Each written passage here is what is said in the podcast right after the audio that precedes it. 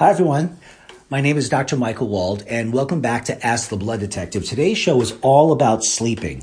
Basically, sleep or die. Now, you might think that's a bit of an exaggeration for me to have a conversation about the quality of sleep and dying, but I promise you that's no stretch of the imagination. Simply put, if you do not get the proper amount of sleep, your lifespan is shortened, and that's been proven in both animal studies and human studies. And not only will your lifespan be affected if you fail to maintain a proper sleep schedule throughout your life, but the actual quality of your living is affected as well. Now, that's common sense, right? I mean, if you don't sleep well, you might be tired the next day and you might not enjoy that day as well. And you might have a little brain fog and you might not view the world as, as bright and sunny as it actually is. Uh, you might not do certain things that you would normally do if you had energy that was derived from sleep.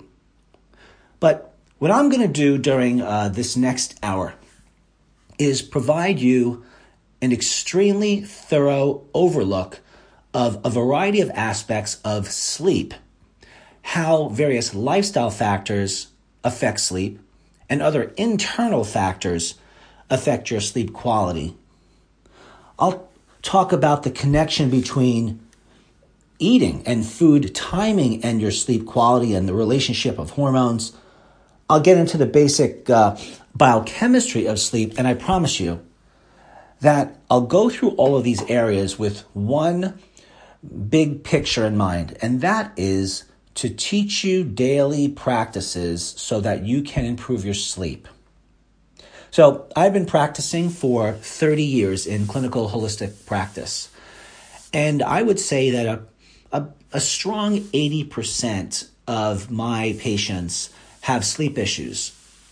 They'll say things to me like, Doctor Wald, you know, I don't sleep very well. Um, I, I get to sleep fine, and then I wake up at three o'clock and I don't go back to sleep. Or I'm waking up at three o'clock and then I go back to sleep and then I wake up again and it's just a mess. Now, some of these individuals are uh, older individuals. They might be in their what's old, right? Uh, you know, once you start hitting around uh, late fifties and forward and older, what tends to happen is the nervous system decays in various ways. And it is your nervous system that controls sleep quality. So doctors will say to some of uh, some some of their patients, and I've I've heard this, and, and I don't like it, they'll say, listen, you're older now, and it's normal that older people don't sleep as much. Now, that may be true, that it is normal that older people do not sleep as much, but just because it's common and has become the new normal does not make it okay, does not make it uh, the best physiologic thing that should be happening. I mean, it's normal that six out of ten individuals get cancer, uh, but that's not okay. It's normal that six to eight percent of cancers in the United States are caused from radiation given to you by medical procedures. My point here in giving you some other examples of new normals that, well, frankly suck, uh, is because Uh, we are becoming complacent, at least in the healthcare industry. And I believe, I noticed in my practice, probably around a decade or so ago, that I was not giving the proper attention to improvement of sleep quality in my patients. I would review their health history, we would talk about sleep, and I might give them some basic suggestions about improving their sleep. But improper sleep is so fundamental for health that it cannot be understated. Sometimes you can take a pill like melatonin or L-tryptophan or gamma-aminobutyric acid. Heck, you could drink some warm milk and it might do the trick for you. But most people will not respond to those uh, attempts with any reliability. And the reason for that, I believe, is because sleep problems, or poor sleep hygiene, as it's called in medicine, can have a multitude of factors. And each person may be exposed to or is experiencing a variety of these factors in their lifestyle that are messing with their sleep quality. Now, for a physician to say, well, it's normal that when you're older, you don't, you know, you don't sleep well, is not scientific at all.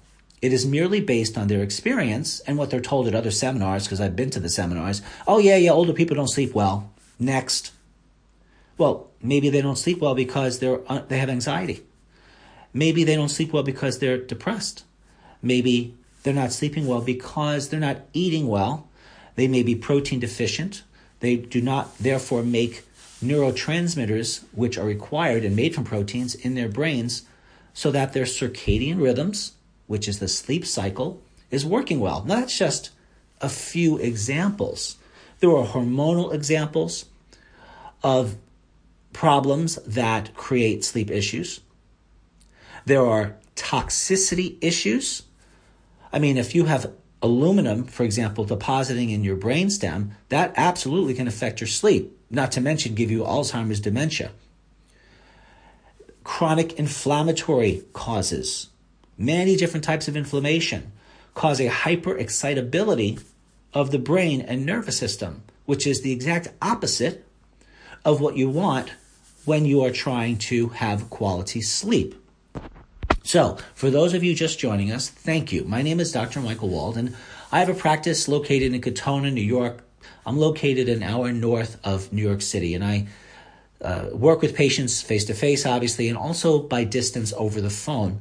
So if you want to contact me with a story idea or to work with me, call me at nine one four, five five two, one four four two. That's nine one four, five five two, one four four two. And please... Uh, Also, check out the other blogs that I have and my podcasts, which you'll see under the blog section of my website. The website is I N T M E D N Y dot com. Or you can just Google uh, Doctor Michael Wald. The website will come up.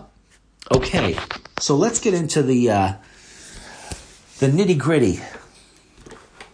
First, what does eating have to do with sleep? Well, ultimately, to maintain what's known as a normal sleep rhythm, you need to maintain a normal eating rhythm. So part of the reason for this linking of eating and sleeping is the body's cortisol rhythm. So let's back up. Cortisol, as you know, is an adrenal hormone. It is considered a stress hormone. It has many essential effects in the, in the human body. We cannot live without it. And you probably heard about it when we think about weight loss. People with high cortisol or hypercortisolism may have uh, belly fat. Um, that sometimes happens. There's a lot of people, there's even more people, I would say, that have belly fat that do not have uh, high cortisol that do. So we have to be careful to not generalize what we see on television commercials. But we're talking about sleeping. So let's talk about cortisol, or what's known as the cortisol rhythm, and better sleep. So, as I just mentioned, cortisol is a hormone produced by the adrenal glands that are located above each of your kidneys. So you actually have two uh, adrenal glands. And cortisol helps regulate, uh, I mean, many, many different uh, body functions, including uh, the activation of thyroid hormone, uh, bone resorption, which is a term that means keeping your bones strong. Muscle strength is enhanced by cortisol, energy production, uh, resistance to infection, even resistance to cancer. The higher your cortisol, the increase your risk of all-cause morbidity and mortality, including cancer. But listen to what I'm going to tell you now, because it's almost never talked about or distinguished. Many of you get saliva hormone tests. So congratulations, you've wasted your money. Why? Because if you have a sense that you have high cortisol, you have all the symptoms of it, those that I've mentioned, plus there's lots more. Basically, it feels like adrenal fatigue, you know, when, when someone uh, believes they may have high cortisol. But what happens is during a stress response, the stress of disease, the stress of infection, the stress of too much exercise, the stress of lack of exercise, the stress of aging, the stress of abnormal aging, the stress of inflammation, the stress of toxicity, the stress of nutritional deficiencies, the stress of repair, your cortisol levels can go up. because it's a stress hormone. It's supposed to help you compensate. But if the stressor remains too long, then you know what the adrenal glands do? They they just fizzle out. They cannot produce the normal cortisol. So your normal cortisol or your cortisol goes down. It can go down to normal or down to lower than normal. And it can even go to low. So low, low normal, or even normal. So here's the important point. You can have all the signs of high cortisol, but your blood work or your saliva testing, which is the common test for cortisol, might simply show that, that it looks normal because you're looking at it on a test after it tanked and went down from being high so long. So the practitioner says to you, well, I don't really understand why it looks normal because you have all the symptoms. It looks normal because it was high and now it's not. And here's the next caveat, very important. If you can get this one also, in my estimation, of, because I'm a lab teacher, I teach laboratory to doctors. I wrote a five hundred page text on this. If you have, let's first restate the first part. If you have hyperadrenal stress, your cortisol can be high. You could still have hyperadrenal stress symptoms, but your cortisol could tank, become deficient because it was high too long. The body just can't make any more, and the test looks fine. Or the test can look low. So you can have the signs of hyper, but your test can show low. So what do you do with this stuff? Here's what you do with it. If you have a sense that you need adrenal support, high or low, then get the proper adrenal support. Don't waste your money on these tests that are not accurate. Now you might be thinking, well, what, what's the right adrenal support? Well, the right adrenal support is the following. And remember, we're talking about adrenal support because if you do not have proper adrenal support, you don't have proper anything support in your body because if your adrenals are weak, if they're overworked, everything else suffers to different extents, including your sleep patterns. Now, some herbalists have said to me, oh, Doctor Wald, the best herbs for kicking up the adrenals are, you know, and they'll say echinacea or astragalus or a few others, uh, licorice.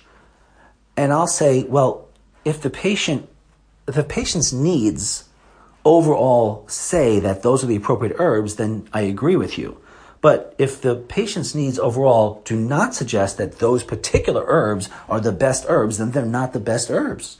Someone might get the best adrenal balance from buffered vitamin C or coffee. Coffee's not evil. It's an herb. So my mantra as your blood detective host, okay? And remember, you're your personal blood detectives. That's the whole point in the show, that you get to think more deeply than others to make better healthcare choices, because if you're not making better healthcare choices, you're going to end up as sick and diseased as most others, even most others that know something about natural healthcare. The level to which I'm going to have you think on these shows is a few levels deeper to make these distinctions, like the ones I just made. All right. So we said that cortisol helps to regulate all sorts of body functions, thyroid hormone, bone density, muscle strength, Uh, energy production, resistance to disease because of immune improvements, and, and also autoimmune disease. If your adrenal glands are disturbed and your cortisol rhythm, which you need for sleep, is disturbed, you have an increased risk also for autoimmune diseases. Even the uh, even allergic reactions, your the intensity of an allergic reaction can be much higher if you're sleep deprived. So cortisol is a strong determinant in how rejuvenating sleep will be. If your cortisol is not within a reasonable range, you will not have what's known as restorative sleep. You can have a lot of sleep, but it's not a matter, a matter of the, the amount. It is a matter of the quality of it, and that's called restorative sleep. So if you're waking up in the morning and you're still tired and you slept nine hours or ten hours or twelve hours, that's non-restorative. That means your cortisol rhythm is off. And that may or may not show up on a saliva test or any other test, but it's just true because that's what causes that. So I've mentioned the word circadian rhythms a few times. I just want to spend one minute on that because I mentioned it to a patient yesterday, and these were two um, older ladies in their eighties, and they had never heard of it in their entire lives. So sometimes I realize that I live in a bubble when I'm talking about certain things. So a circadian rhythm basically is a rhythm in your nervous system that controls uh, the, the sleep cycle. That, that's really all you need to know. Okay, so cortisol is produced in a cyclic fashion, and the highest amount of it is released in the morning and the lowest amount at night. So if you have a high amount at night, you're not going to sleep. So this twenty-four hour cycle is the circadian rhythm, and an abnormal circadian rhythm of adrenal hormones absolutely adversely affects multiple critical functions in the body, including how your cells produce energy and how your immune system works. So basically, folks, don't get thrown off by the whole circadian rhythm, cortisol rhythm, sleep cycle. We're talking right now about if you don't sleep well, everything breaks down. And you know that's true of the adrenal glands, right? If you don't have strong adrenal glands, everything breaks down. If you don't have a strong thyroid gland, everything breaks down. If you don't have a strong immune system, everything breaks down. That's all true, right? Of course. But all of those things depend on sleep. Um, and it's a two-way flow. All right. So the twenty-four hour cycle, the circadian cortisol cycle, when abnormal, throws off the adrenal hormones and can screw up any other functions in your body. Any disruption at all in the circadian rhythm results in a tendency towards everything from fatigue, um, even easy bruising because of the other biochemical aspects of what changes when the sleep cycle is off. Infections can cause uh, an increased risk of infections. Absolutely is known to happen when someone is sleep deprived, even infertility, osteoporosis, a low sex drive, infertility, adult acne even, um, abdominal bloating, migraines, or your blood pressure, which is also controlled by your nervous system, which includes the circadian cycles. So any disruption in the cortisol level during the night will affect the quality of your sleep. So if the cortisol level is high during the night and you're an individual who has disrupted R E M sleep, which is R E M sleep, you will wake up non-refreshed, no matter how many hours of sleep you have. And that's what I call the, the non-restorative sleep. So R E M sleep is the stage of sleep during which you have dreams. You're dreaming. And the R E M sleep is accompanied by Um, an increase in the breathing rate, but it's more regular, and also muscle relaxation.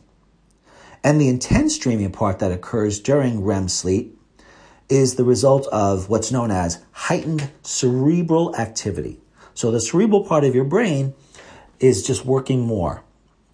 Now, the paralysis that occurs simultaneously in the majority of all the voluntary muscle groups, they just start, stop moving. You know, muscles of the chin and the neck, that's thought to be a way to keep your body from acting out the dreams that occur during this very intense cerebral stage. But all I really need you to understand there is that certain things turn on during proper R E M sleep and certain things turn off. Now, R E M sleep, that's disturbed sleep, okay? Disturbed R E M sleep may be one of the reasons that you or others have a full eight hours or of rest and and nonetheless wake up very exhausted. So again, if you're getting tons of hours and you are not feeling restorative, then you know you have this disruption in the circadian rhythm. So the key to rejuvenating sleep is having a normal cortisol at night. The key to normal cortisol at night is having a normal cortisol rhythm during the day. So how do you do that? Well, let's talk about the glycemic food index and cortisol levels, because they are related.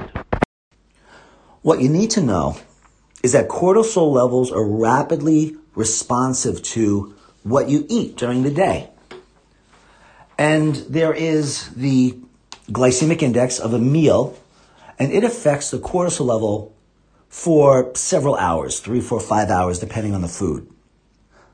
So before I continue with the glycemic index, My name is Doctor Michael Wald. You're listening to Ask the Blood Detective. We're talking about sleep and death, basically. The importance of sleep, or lack thereof, that underlies a bunch of degenerative effects in human beings, which is basically everything. You know, sleep is one of those things like like water and, and oxygen and food uh, and sex, maybe, for some of us. So these are things that we just, we have to have, otherwise we're dying. Now, I just mentioned the glycemic index. So the glycemic index of a food reflects how our blood sugar level is affected by a particular food. So foods containing high sugar and low fiber have a high glycemic index sometimes and result in much wider fluctuations in insulin levels than foods with a low glycemic index. So basically, foods that screw up your blood sugar have a higher insulin association with them, and they're called high glycemic index foods. And as you might guess, they screw up your normal R E M sleep and your high quality sleep and your circadian rhythms. But the glycemic index, everyone, it's not one hundred percent true. I have tested patients where I gave them what was considered a high glycemic food, a food that's supposed to cause a rapid increase and dramatic increase in blood sugar, and it didn't do anything. And then I gave them something like steak that was um, supposed to lower their blood sugar, and it didn't do that at all. So like everything else in healthcare, uh, natural medicine, we have to find out what's true for you. The only way to do that is to test you. But I'm going to speak about the glycemic index as, as if it's true, just so you get the points. So foods containing, as I said, high sugar and low fiber, they have a high glycemic index. They'll cause wild fluctuation in insulin. So insulin, yet, is another hormone affected with sleep. We talked about the adrenals. The adrenals talks to the thyroid. And now here we are, insulin, which is in the pancreas. High insulin levels have been found to be a, a real um, underlying uh, influencer or culprit, really, in a lot of diseases. Everything from coronary artery disease to hypertension and metabolic syndrome and hyperlipidemia. It's bad, bad stuff. So high glycemic foods such as sugar, refined starches, they will tend to cause cortisol levels to rise. You may or may not see it on a test, though, because a test is only looking at it at one point in time.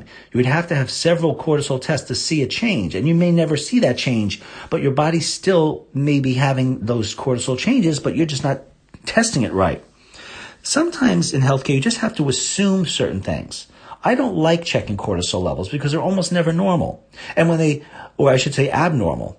And if they are, um, let's say normal, and I don't agree with them, then I'd ignore it. I treat the patient based on their symptoms and my thirty years of experience. And if the patient's labs, the cortisols, uh, look, um, abnormal, then I say, oh, okay, fine. Well, I was going to assume that anyway. We should have saved the money on the test.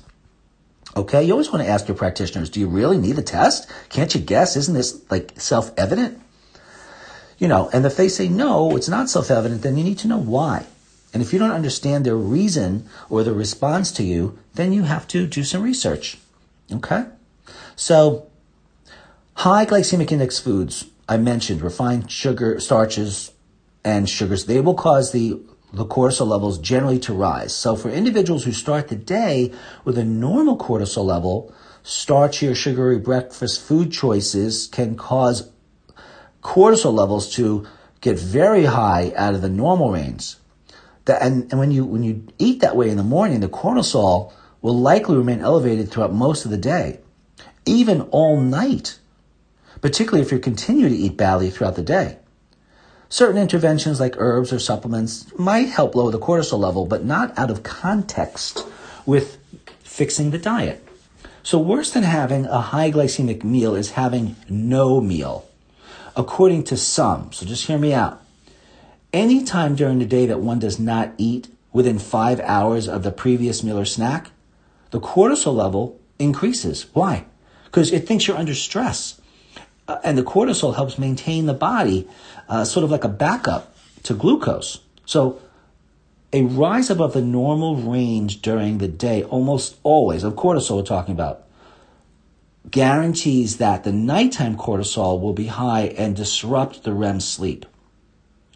a single late meal or skipped meal or high glycemic meal during the day can and often results in high hypercortisolism or high cortisol during the day and part of the night. So a cortisol level higher than it should be during the night results in a disruption of the R E M sleep, and you will have non-restorative sleep. Now, forget food for a second. Anxiety and stress and, and depression, that can also cause high cortisol. So it's very important to look at each person, like I do, to determine which factors, how many factors that they have playing upon their cortisol. A toxin can raise cortisol. Um, thyroid problems can raise cortisol. Anterior pituitary hormone problems can affect cortisol. Chronic inflammation can affect cortisol, not just food. Okay? So low glycemic foods such as eggs, meat, fish, poultry, most vegetables tend to lower cortisol. So low glycemic foods tend to lower. High glycemic foods tend to higher cortisol. So if If you start with a normal morning cortisol, eating foods with a low glycemic index category every five hours during the day, that's going to help keep your cortisol on track. Now, the high glycemic index of sugar and starch, including whole grains, they're going to require consumption of nearly an equal weight of animal protein to maintain a glycemic balance. So even though you might be eating high glycemic foods, if you have the proper animal proteins and healthy fats, by the way, you might be able to balance things out. Now, vegetables usually balance themselves in terms of glycemic index, but vegetables are not of sufficiently low uh, like glycemic index to balance grains, at least not the grains uh, as they are routinely prepared by most Americans. So what am I saying here? I'm saying that if you're eating sugary and starchy foods in the morning, if you have an animal protein or a plant protein, that might help maintain a glycemic balance. But if you have high glycemic foods in the morning and you think vegetables might help you maintain a normal glycemic balance in spite of the high sugar foods in the morning, it might not work out that way. It should work out because these vegetables are broken down, they're low glycemic, uh, they're high in fiber and water, but there, there's just a different chemistry. For some people, they will work uh, for balancing out your cortisol throughout the day, even if you eat badly for breakfast, but not as reliably as proteins, I suppose is what I'm saying. Okay? So, the you know, there's many cultures around the world that have developed uh, this process of uh, pan frying and soaking and steaming rice that um, lowers the glycemic index of a non-gluten grain. All right, that's just a side note there. So everything from pan frying breaks down certain elements of uh, rice. Soaking will do that. Steaming will do that. And it helps to lower the glycemic index of uh, a gluten, the non-gluten grain rice. Now, if you want to prevent the uh, deleterious upward swings of cortisol, again, what we call hypercortisolism, you're usually going to do better to prevent, or I should say to balance all sugars and grain, including whole grains in your diet with animal protein or uh, very dense uh, plant-based proteins like beans, okay, nuts and seeds, things like that. But if you have a real sugar problem and a, a very strong sleep issue, then you might need supplementation of, of vegetable proteins if you want to be vegan. So even given what we know about the various uh, pitfalls of, of animal protein, it probably remains better to eat animal protein with each meal uh, at which you have sugar, including fruit uh, or grains. But as a vegan myself, I don't eat animal proteins. So I take a uh, rice and pea-based protein powder, and I will eat that with my sugary foods or drink that. So if animal protein is not tolerated, maybe you can't digest it, or for medical reasons, religious reasons, or social, you know, social conscientious reasons, you don't want it, uh, remain vegan. Um, it's probably better to remain vegan than to be carbo-vegan, okay? I did do a show, which you can look up on um, diets. Uh, you'll find that on my blog at my website at I N T M E D N Y dot com. That's I N T M E D int N Y dot com. So now let's talk about pain. And how does, how does pain screw with cortisol balance? Well, some of you might have a clue. So pain, even as simple as a headache, can, can elevate your cortisol. You stub your toe, your cortisol is going up. Pain and the elevated cortisol both contribute to sleep disruption. So dietary factors alone, they're seldom fully adequate to overcome the disruption of cortisol caused by pain. So if your cortisol is high and you're cleaning up your diet and your diet's fantastic, but you haven't resolved your pain situation, you're probably not going to sleep better. And this is important. So a lot of people have chronic discomforts. And when I say pain, I don't mean you're screaming out, help me, I've got pain. You just might have like a chronic like shoulder ache. But your nervous system is aware of that and it responds to it in a stressful way by increasing cortisol. Or maybe it's increased cortisol so much that your cortisol just takes a dive, like we said earlier. So pain management and correction of any underlying cause of pain is primary. So I will use either chiropractic adjustments. I can use a very uh, rare and amazing electrotherapy known as synaptic therapy. Almost no one has it because it's expensive to buy the machine. It's not expensive to receive it. Is that synaptic therapy teaches your nervous system how to make more natural anti-cortisol uh, painkillers, painkillers and anti-inflammatories, endorphins, enkephalins, and serotonin. And the machine has you manipulate the, the power on the machine. So you literally are doing it based on your tolerance. And by, say, you doing it, you manipulating the power on the machine, that's your brain doing that. So your brain is teaching your brain how to make more natural anti-inflammatory cortisol-lowering painkillers. So that's synaptic therapy. It's not like TENS machines, T E N S, trans electrical nerve stimulators, or those machines that some chiropractors or physical therapists have. This is, those are toys compared to synaptic therapy for chronic pain. There's even studies that show that synaptic therapy increases the speed of, of a, uh, slow white blood cells, which is a big deal. Okay. Now listen, a single skip meal or a high starch or sugar loading meal is enough to throw off the cortisol rhythm for the upcoming night and makes it less likely that the next day will start off with a normal cortisol rhythm. We've established that. We've also talked about the glucose index or glycemic index and its uh, effect upon your uh, circadian rhythm. And then we talked about pain. Now let's talk about emotions a little bit. Emotions as a contributor to aging hormones, okay?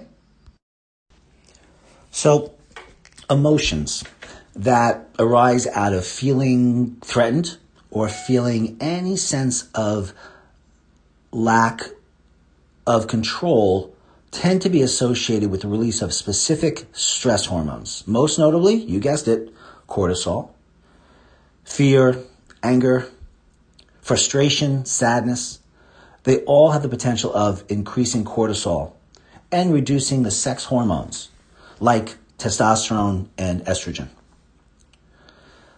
So emotions, boy, that's a that's a big area when it comes to sleep because sleep is controlled by the brain and our thoughts, feelings, and emotions are working their way around our brains. That's where they live in a sense. But those of us that are holistic know that our thoughts don't merely exist in our heads. Our fears, our emotions, our anguish, our sufferings, they don't merely exist in our in our cranium. They're manifested in direct and, and uh, indirect ways throughout our entire bodies. So if you have a stressful thought in your head, your adrenal glands will produce cortisol, which is in another part of your body. And that cortisol may promote inflammation, which attacks anything, anywhere in your body. So I hope, suffice it to say, for the moment, that stress in the head will almost certainly affect sleep quality. Sometimes I visit with people who are interested in using nutrition to affect, let's say, their anxieties, their depression, uh, even their bipolar, um, borderline personality disorder, Uh, and nutrition does have more or less a role in those and a variety of other uh, mental, emotional conditions that are associated with sleep difficulties or not. My point in mentioning them is that there is no nutritional supplement or dietary um, substitute for proper uh, and correctly managed mental health care. Uh, there's a lot to be said about talking things through and developing coping mechanisms, for example, and to uh, you know, look back at one's life and reflect upon uh, behaviors and that sort of thing. It, of course, goes beyond the scope of this show to go into any sort of uh, reasonable uh, way in which to approach someone's uh, psychological concerns that may be affecting their sleep. But if one does manage their psychological concerns with, let's say, good mental health counseling and complements that with the appropriate dietary and other lifestyle um factors such as proper exercise and the use of uh, nutritional supplements. I will be doing a show uh, at some point in the uh, in the next three or four weeks known as uh, Mental and Elemental Nutrition for the Brain and the Mind, where I do talk in great detail about the use of, of supplementation in mental health disorders. But many people with outright mental health disorders, and then the rest of us, which might actually have mental disorders and don't know it, but uh, that we have sleep problems that may be associated with anxiety and depression, and we don't even know that we have those things. All right, so what I'm going to do now is I'm going to get super practical and review with you quite a number of bullet points that are, I think, the things to understand about improving what's known as sleep hygiene. So I love that word because it, it reminds me that, or I, I get this image in my brain that when I go to bed, I, I might want to take a bath in my bed, you know, because it's hygiene. I should be washing myself, but that's not what it means, okay? Sleep hygiene means, as you might imagine, cleaning up things such that uh, you can sleep better. So what are those things? Okay, first of all, and some of this may sound like um, a repeat of a few other items, So, but I feel that the, the reinforcement is needed. So we want to identify stressors that, that basically clog our mind. We want to resolve whatever issues, uh, negative thoughts before bedtime. How do you do that? Well, again, we can, I can only give you very, very short suggestions here in, in the remaining time, but uh, one technique that I've suggested to my patients that they have said works well is to simply write down stressful thoughts. Get them out of your head and onto a piece of paper. Sometimes just distinguishing those out, that's it, could could make you uh, sleep better. Just that alone.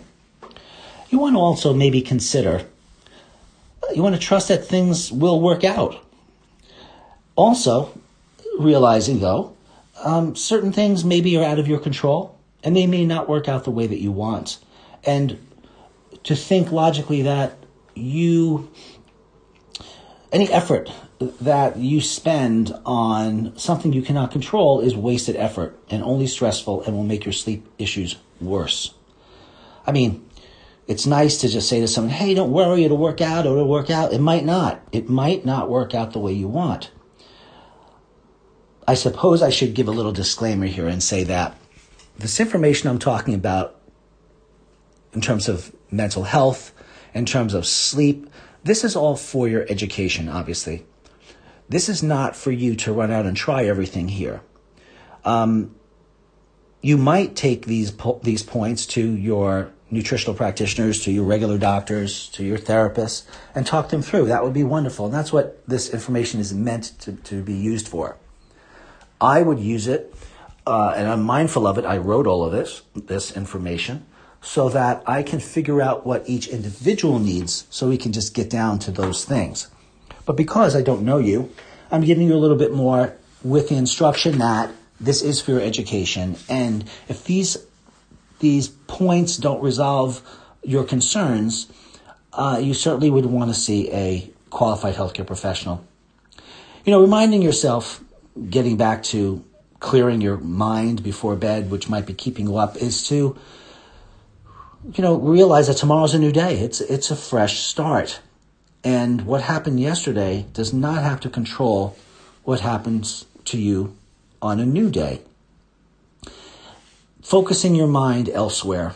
This is something that I actually practice a lot. When I feel overly focused and distressed on a point and it's affecting my sleep, I try to think of something else. Um, I would suggest not thinking too much about falling asleep if you're having problems falling asleep. Try to clear your head and think about sleep as little as possible. Allow your thoughts to drift to things that are positive and relaxing. Now, one of the ways of doing that might be you might want to put on some music that you like, and you want to sit in a chair outside of your bedroom, because anything that you do other than sleeping in your bedroom is likely going to disrupt your sleep patterns, including watching T V. I like listening to music that has no words, so I don't get more of my brain involved in words and interpreting, and I might start to go off in other places. So that's an important point. I would find an activity to relax the mind and your body, like doing light stretching. Light stretching is a very, very nice way to put your body in a different relaxed state and your mind. Unless, of course, you hate stretching, then that would be a problem. But true, right? I, uh, as a runner, I uh, would run for years and years because I thought it was a healthy thing to do. And I really didn't like it. And um, one day I was running on a beautiful trail. And all of a sudden, as I'm running, these two deer just run across the path, very, very close to me. And it shocked me. And then I thought to myself, I walked for a few steps and I thought, how lucky am I to be able to run in this place to experience what I just experienced? And then from that point forward, I, I honestly loved running, and I still do. So if you can, if you can love what it is you're doing, then that obviously makes it a whole lot easier. You might practice deep breathing, something like ten deep, slow, calm breaths in through your nose and out through your mouth with your eyes closed. You might repeat that three or four times, maybe five or six or ten times before bed. I mentioned listening to calming music, nature sounds. I love nature sounds. I have an app on my phone. I can listen to like ten different types of, you know, rainfall and flowing streams and wind and bird sounds and ocean. It's just, it's amazing what you can do with today's technologies, and I absolutely love it. And sometimes I just find myself uh, in another place. Uh, I might be lying on a beach and listening to the ocean waves on my phone. Before I know it, I'm asleep. For some people, uh, classical music that's slow and soothing is very useful. You know, control the volume. It should be should be background sound. That's that's what you want of it. Background sound. Also, very important, essential, you need to try to establish what I call a pre-bedtime pattern or ritual. So, going to sleep at the same time every night. You're going to teach your circadian rhythms to activate at specific times. You want to wake up at the same time every morning. Have a cup of hot tea. Take a warm bath. You want to do these things repeatedly at the same times in the same order, because this teaches your nervous system to function a different way other than the way that was keeping you awake, one that tends to promote sleep. Reading is okay as long as it's not a murder mystery. You, you know what I'm saying? So you need to choose something that works for reading.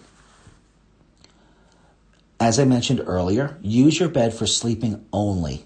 Activities such as, uh, you know, reading and writing and watching T V should be done on the couch or in a chair, anywhere apart from where you sleep. And, you know, in that way, your body associates your bed with sleep and rest only. So important. Someone said to me, Doctor Wald, but I only watch T V for a couple minutes. It's not going to do it. All right? Some activities to avoid prior to sleep. Do not have large amounts of fluids or a big meal three to four hours prior to sleep. That has a tendency to disrupt your cortisol levels and therefore disrupt your sleep. No caffeinated beverages such as soda or caffeinated tea or coffee. Drink uh, chamomile or sleepy time type teas instead. You might want to exercise earlier in the day or with less intensity. Exercising, although extremely beneficial in, in tiring the body for some people, if, if done before bed, can give you a boost of energy, making it hard to fall asleep afterwards. Now, I work out pretty much every day, between one and two hours of hard weights. And I go, I get right to sleep. So, so for me, that's not working. Okay? So exercising earlier in the day with less intensity for some of you might work. For others may not. You have to experiment. And you have to give it, you know, a couple of weeks of experimentation. You know, a person will say to me, Doctor Wald, you know, I, I tried that melatonin and it didn't work. I'm like, well, how long did you try it for? Three days. Um, that's not enough time. How long should I try it for? Six weeks. And given their weight, they need a certain dose. And maybe they need that with a certain nutritional partner. So when it comes to the exercise and the timing, uh, you might want to do that over three or four weeks so your body can show you what it can do. Or setting up that bedtime routine. So you need th- three, four, five, six weeks of trying different things. It's very surprising to me how little time people give change um, uh, to take hold. Okay, some people, they'll change very quickly, but most of us will not. So do a type of exercise during the day that um, is healthy for you. And probably I would have to say yes, most people are better off doing exercise earlier in the day away from sleep. I'm an exception. Aerobic exercise, that'll tire your muscles. You'll need rest to recover. That's a good one earlier in the day, unless you feel that that amount of exercise is going to affect you adversely at work. A lot of people get energized from exercise. If you're not getting energized from exercise, I actually think there's probably something wrong with your chemistry. Um, and exercise should be done at, at earlier in the day. But if, if you're too beat up from it, then I think your adrenals would be weak. And we'd have to look into that. The next point, go to bed with a positive attitude. You'll awake the next morning feeling positive and refreshed. Generally speaking, you will. And um, what I do when I wake up is I just thank, you know, the universe for having me woke, wake up another day. And um, I always have something planned to do that's that's fun every day, every single day. Don't lay in bed for more than twenty minutes, by the way, uh, at night. So if twenty minutes goes by and you're still not asleep and you're in bed at night, you need to get up, you need to walk around, you need to sit elsewhere and read, write, listen to music, listen to ocean sounds, do something else. But if you stay in that bed longer than twenty minutes, you're teaching your body to be awake in the bed. It's all what is called neuroplasticity. Now, I've used that term before in a number of my shows, like my brain show. Uh, and it basically means how to change the structure of your brain in a positive way. And if you stay in bed for more than twenty minutes, you are changing your neuroplasticity, yes, but not in a positive way. Do a calming activity before bed. Don't overstimulate your mind. Read about topics that are positive. Definitely, as I said earlier, don't read horror movies or upsetting stories. Listen to calm, soothing music. Also, you want to be mindful of your breathing. In fact, breathing is one of the best ways to get your stress response back online. So, what's a stress response? A stress response, which all mammals have, involves the following. So, early hominids, early human beings, right? They had, they had a lot of uh, dangers in their environment, and when they would be wary of dangers, let's say they they smell or heard uh, an elephant or a saber-tooth or whatever. I'm not sure if saber-tooths were around when human beings were. Probably not. But my point is, when they were aware of a stressor, the cortisol levels went up, the heart rate went up, the muscles tightened, the reaction time tightened, um, and they run. Now, if they don't physically run, they still have a stress response doing what it's doing. If they wait around a couple minutes and say, you know, the uh, we're not in danger anymore, that stress response and the high cortisol and all those physiologic reactions, it starts to go back to baseline or near baseline. Now, in our time today, we've screwed everything up. We, many of us, right now, sitting listening to the show, are in a stress response with high cortisol levels and increased blood pressure and things that are consistent with your body feeling that there is a danger around. And that is that is okay in the short term. But if the danger is really not there, then the stress response needs to stop. If the stress response does not stop, it's like a car that you've got on full throttle, and after a while going at two hundred miles an hour, it's going to start throwing off pieces. So you need to calm that down and then need to slow down. Otherwise, it goes down a hill. And that's called the exhaustion phase of the stress response. There's the alarm reaction where we say, oh no. And then there is this compensation phase where we're dealing with the stress. But if the stress doesn't stop, boom, we go through that depressed phase. And, and that is that is what really messes with your health. So you don't want to have your mind stimulated at night. What you want to do is notice your breathing. Your breathing is directly connected to your autonomic nervous system, and the autonomic nervous system does automatic things like involved in the stress response. So if you do nothing more than just slow your breathing, slow your movements, slow your talking, you will provide feedback to your nervous system that there's no alarm reaction. And your nervous system will start to calm. All those physiologic reactions that are not conducive to sleep start to fade away. This may take you several times of experimentation and practice before it's actually working for you, but it will work. It's one of those very important things. So be mindful of your breathing. Pretend you're sleeping so you can develop a deep breathing pattern. That's been very effective for me. And if you train your mind to think you're sleeping, your body will actually respond. Yeah, I was just going to say, well, here I am saying it. If I, if I don't want to answer my wife, I'll pretend I'm asleep, and I'm I'm right to sleep. But I, I never do that, of course. Now, you also want to stay hydrated. Dehydration can cause insomnia.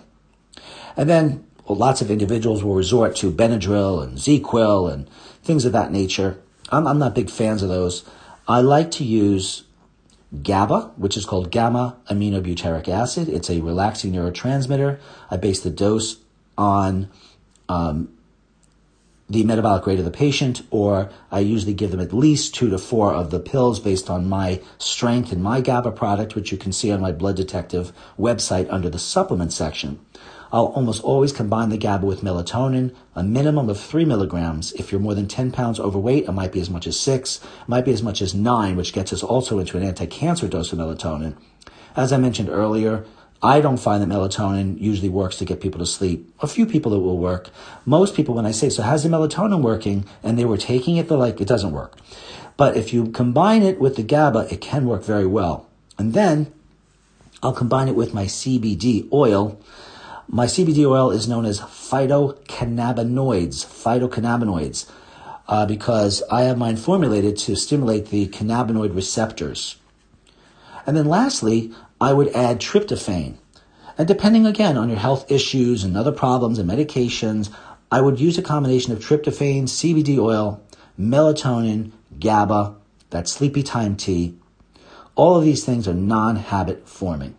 You want to take the melatonin and the GABA and the tryptophan about thirty minutes before uh, bedtime. Uh, and the same thing actually about the C B D oil. And I'll have a person take C B D oil, a dropper of it in the morning, sometime midday, and then at night, along with the GABA, melatonin, and tryptophan. And it really has a nice effect of calming down the high cortisol during the day. Okay? So what we've done today is we reviewed how lack of sleep is uh, and does affect our morbidity and mortality. It will affect all the diseases and our susceptibilities to them, including the autoimmune diseases, cardiovascular disease, high blood sugar, pressure, fats, cancer, you name it. None of it escapes. Poor sleep, poor immune, immune system, poor healing. You've opened her up to a can of worms. Of worms. But proper sleep will do just the opposite. It's not a panacea, but it is a fundamental aspect of having proper health. Supplementation, looking at glycemic foods, based on what foods you might need for your health problems, and adjusting your lifestyle to the right exercises. Now, everyone has a different need for different types of exercises, and most people that I speak to have no idea what exercise actually is. But once I help them figure that out, you've got a plan here that is a lifestyle plan that includes proper sleep as fundamental to that plan. So if you have any comments on this radio show, I want to hear them. Please send them to me at info at blood detective dot com. That's info at blood detective dot com. Also on my homepage, you can just click into, uh, you'll see the different portals on the front to get me a message. And the website is int med n y dot com. My phone number, if you want to talk to me, Uh, maybe see me as a patient at a distance or in person, is nine one four, five five two, one four four two. Thank you so much again for joining me, and I'll speak to you next time. Bye-bye.